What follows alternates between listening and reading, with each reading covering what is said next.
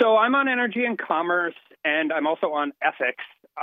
And they asked me to waive back onto oversight. I served on that for 2 years in the minority and have gotten to be pretty close with the chair of that committee, James Comer. And I think really, if the short version is I used to cross-examine professional witnesses for a living, and I did that for about a decade. So I have some unique insight into how to ask smart questions in tough hearings. Congressman Joel Heikamp here. Thanks for being patient. Hey, there you are. Well, good. I'm not a very good radio host. I'm not a very good radio host. Maybe what you need to do, because you'd make one heck of a referee, and you've done some of that in your life. Maybe what you need to do is stick around and tell Abby it wasn't all my fault afterwards, okay? Because I'm going to take a lot of heat over that. But you're also at one of my favorite places in the world in Fort Garry in Winnipeg. I haven't been up there in January, but I really like it up there. It is. It's absolutely gorgeous.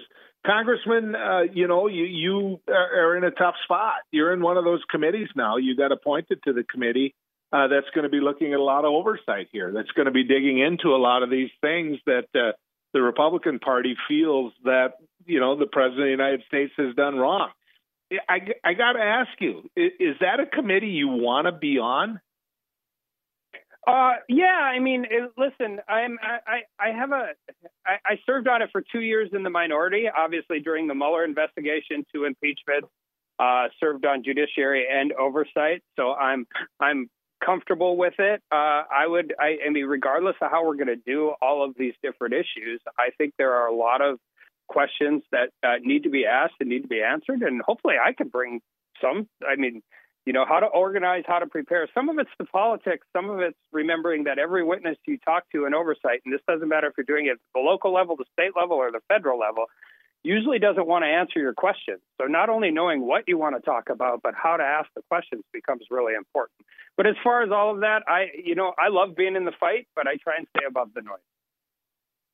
So, Congressman, take this as the compliment it's meant to be. You're not the same as one of the others. I mean, you're not a Marjorie Taylor Greene who's going to be on this committee. I mean, how does this not turn into a waste of your time versus just that?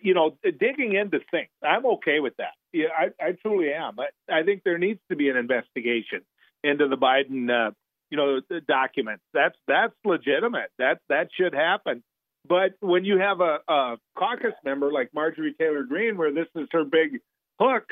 I mean, won't that just end up being a waste of your time, Kelly? Well, I think it'll be less so a waste of my time in the majority than the minority. It was the one committee we got bipartisan postal reform done last Congress. That's something that I think both sides of the aisle in North Dakota have been working on for a long, long time.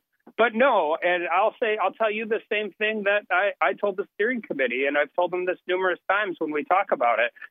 People look at oversight and judiciary differently, but we win and lose elections. Both sides of the aisle do that in those in those hearings. The average win rate, I don't know what it is now. I know last time what it was for a Republican in oversight was R plus 26. The average win rate for a Democrat in the committee was R plus 30 or D plus 34. I kind of refer to it as the cable news committee, and I mean that both good and bad. I mean, this is where a lot of these fights happen, and I'm happy to be a part of them. So I mean, I'll always be happy to be a part of them, but I think overall, I think it's important to have guys like me and Mike Turner, and James Comer is a great guy. He was 400 votes away from being the governor of Kentucky at one time, and he's turned into a really good friend of mine, and I'm excited to help him. Yeah. Well, I mean, the proof's going to be in the pudding, and I do think having somebody of some reason on that committee is a good thing. So I compliment you on that. Let me throw this at you. The big thing that's going to be on in the news everywhere, of course, is whether or not the debt ceiling gets whether or not you approve more debt. I mean, it's going to come down to that. Is it hypocritical now of your side of the aisle to be so concerned over the debt when during the Trump era and you were in the majority, there didn't seem to be any concern over the debt? Well, I mean, for me, it's not because even when we're in the majority and I'm on Republican Study Committee, We sent a letter on the clean debt ceiling, and I asked them to put language in to say, make sure they know when we're in the majority, we need to start talking about how this works as well.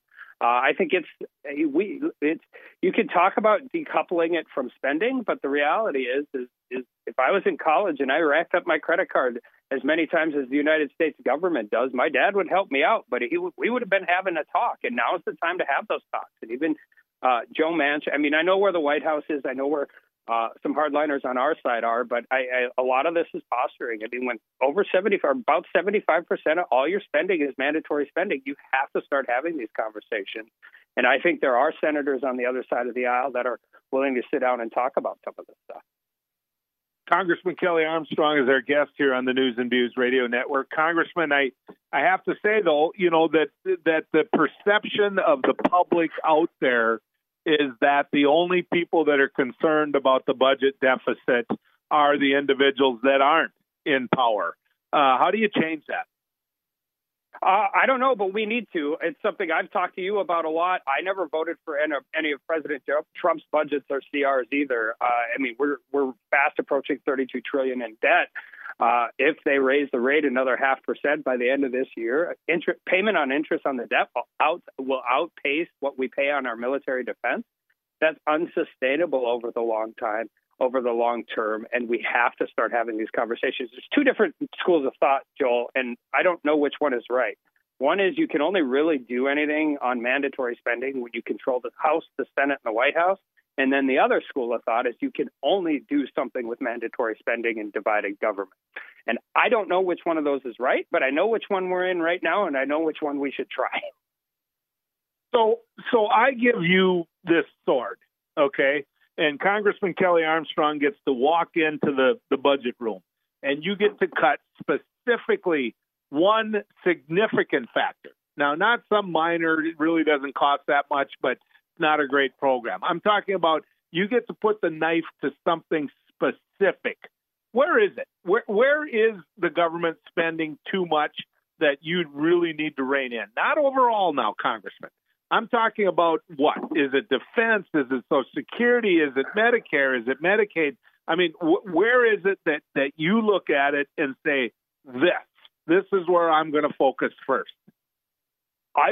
If we were focusing and we had a bipartisan group of people that were serious about fixing this and not running the commercials that are going to get everybody in trouble when they run every 2 years, regardless of what side of the aisle you're on, the conversation, I believe, has to start with what you deal with. And I don't call them entitlements. I'm very clear, because everybody pays into Social Security. Everybody does that.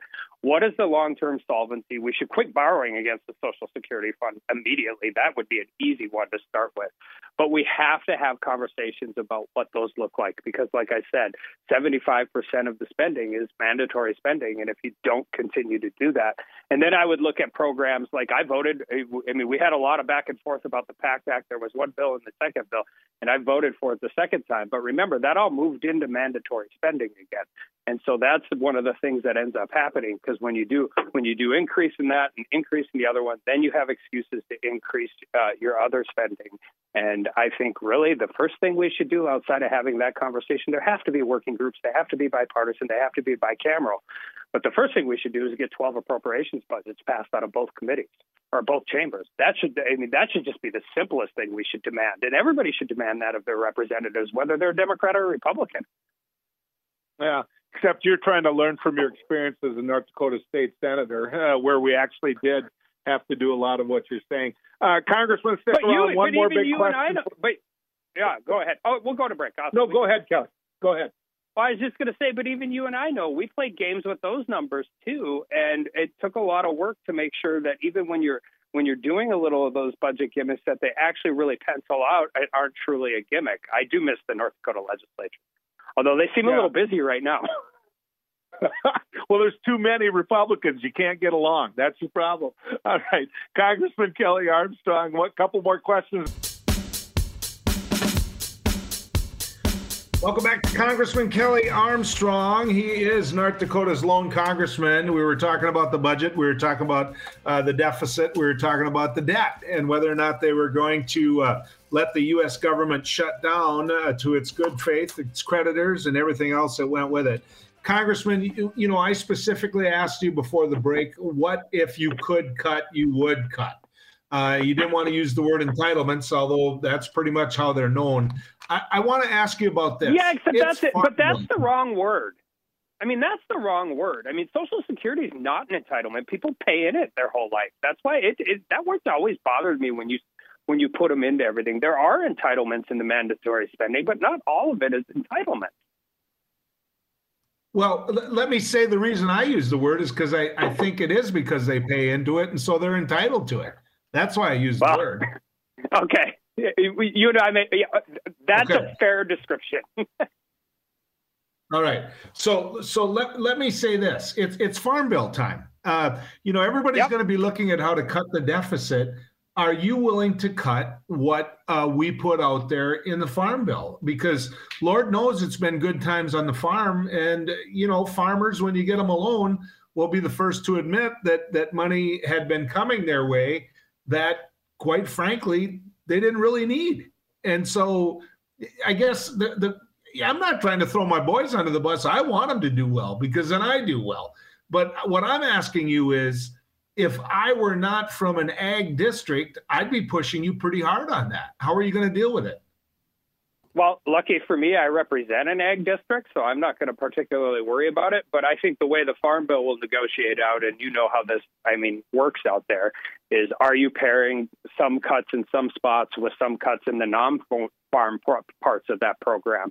And I mean, eventually what happens with me in the Farm Bill is pretty simple. There's a lot of math to deal with. I mean, there's a lot of math. There's food stamps, work requirements, SNAP, crop insurance, supplemental crop insurance, all of those different issues. The math to me is 218 and 60. At the end of the day and the end of the negotiation, the programs that get 218 votes in the House and 60 votes in the Senate is the bill I'm going to end up supporting. I might not love everything in it. I might not love what was cut. I might not love what was left in. But the reality is it's just simply too important to the entire economy in the state of North Dakota to play games with that. It just is. I mean, so if they cut something I don't like, but that gets us to 218, then I'm going to vote for it because it gets us to 218. If they leave something in I don't like and it gets us to 218, I'm going to vote for it. But my point is everyone's going to be asked to cut so that we don't have as big of a deficit. Are you willing to offer anything and recognize anything, or are you going to wait for them to do it? On the ag side, no, I'm not willing to offer anything. There are going to be plenty of people to bring things in, and I would really, if anything that would come through that program, through that process and that bill, better be paired very significantly with the non-farm programs that are in that bill as well. And then, and again, it would be negotiated. I will say, we just put Frank Lucas back on. Dusty Johnson is on it. GT Thompson is going to be a great chair of that committee. We have a lot of guys that really understand ag policy on the Republican side, and so I'm comfortable with where we're walking in the negotiation process. Senator Kevin Kramer wants SNAP separated. Hold on. Senator Kramer wants SNAP separated from the Farm Bill, meaning that SNAP should stand on its own. The Farm Bill should stand on its own. I've got 30 seconds. What's your thoughts on that? That might get you might be able to pass both of those in the Senate. You won't pass them both in the House without them being combined. That might be just. I mean, I again, 218 and 60. Do I wish they were separated? 100%. I don't understand why they are merged together. Unfortunately for North Dakota and North Dakota egg producers, if you separate them, it's never going to get through the House. So they got to stay together. Well, they're merged together, so they pass. Without them, neither one. 100%. Yeah. I think that's true. I think you have different vote problems in different chambers, I think. But you're right. Without them merged together, they have a real-time passing, and we got to pass the Farm Bill. And so I don't think they should be together, but they have to be together. Congressman, always love these talks, man. Appreciate it. Thanks for coming on. Have fun in the balmy weather of Winnipeg, Manitoba.